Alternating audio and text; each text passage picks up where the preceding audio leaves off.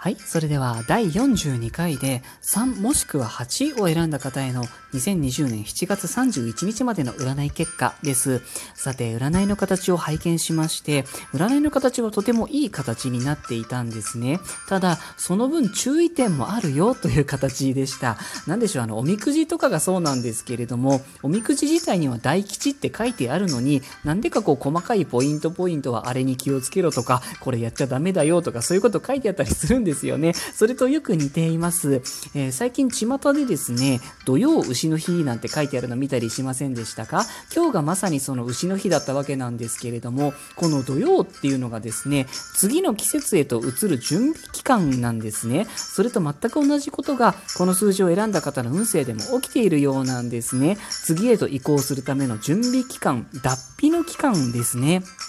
そういう意味での良い占い形であり、また良いことが起きたとしても調子に乗ってはいけないですし、悪いことが起きちゃったとしても深刻に捉える必要はありません。実際に起きている出来事とそこから受ける印象はあんまりリンクさせずにドライに捉えた方がいいんじゃないかなっていうことですね。もしも今あんまりいい状態じゃないんだっていう方は大丈夫です。ほっときゃいいです。勝手に良くなります。また逆にですね、最近ちょっといいことあったんだっていう方も、これはこれっていう風に割り切って、ここ今がピークだっていうふうには捉えない方がいいみたいなんですね。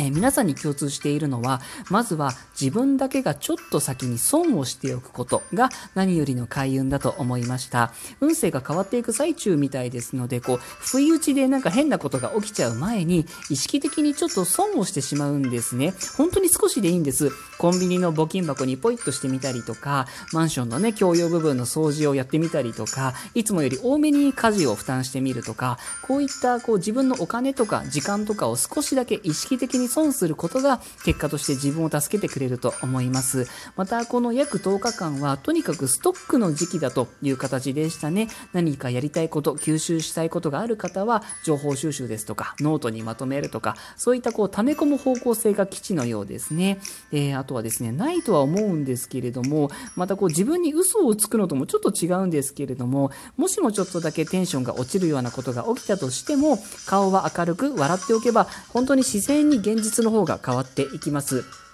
また、そのね、テンション落ちてないよっていう方は、とにかく理想の自分を演じること、そのためにできること、必要な情報を集めること、あとは少し先を見据えた自己投資など、これが後々効いてくると思います。この10日間だけじゃなくて、もうちょっと先まで見越したお話ですね。あとはですね、最近頑張りすぎだなーなんて自覚のある方は、どこかでストンとまとめて休めるタイミングがあると、なおいいかなと思いました。お疲れ様です。えー全体運サポートのラッキーおにぎりは白系のおにぎりです。イメージですとズバリ塩結び、シンプルイズベストですね。元気をくれるおにぎりだと思います。よかったら参考にしてみてくださいね。以上、第42回で3もしくは8を選んでくださった方への占い結果でした。ありがとうございました。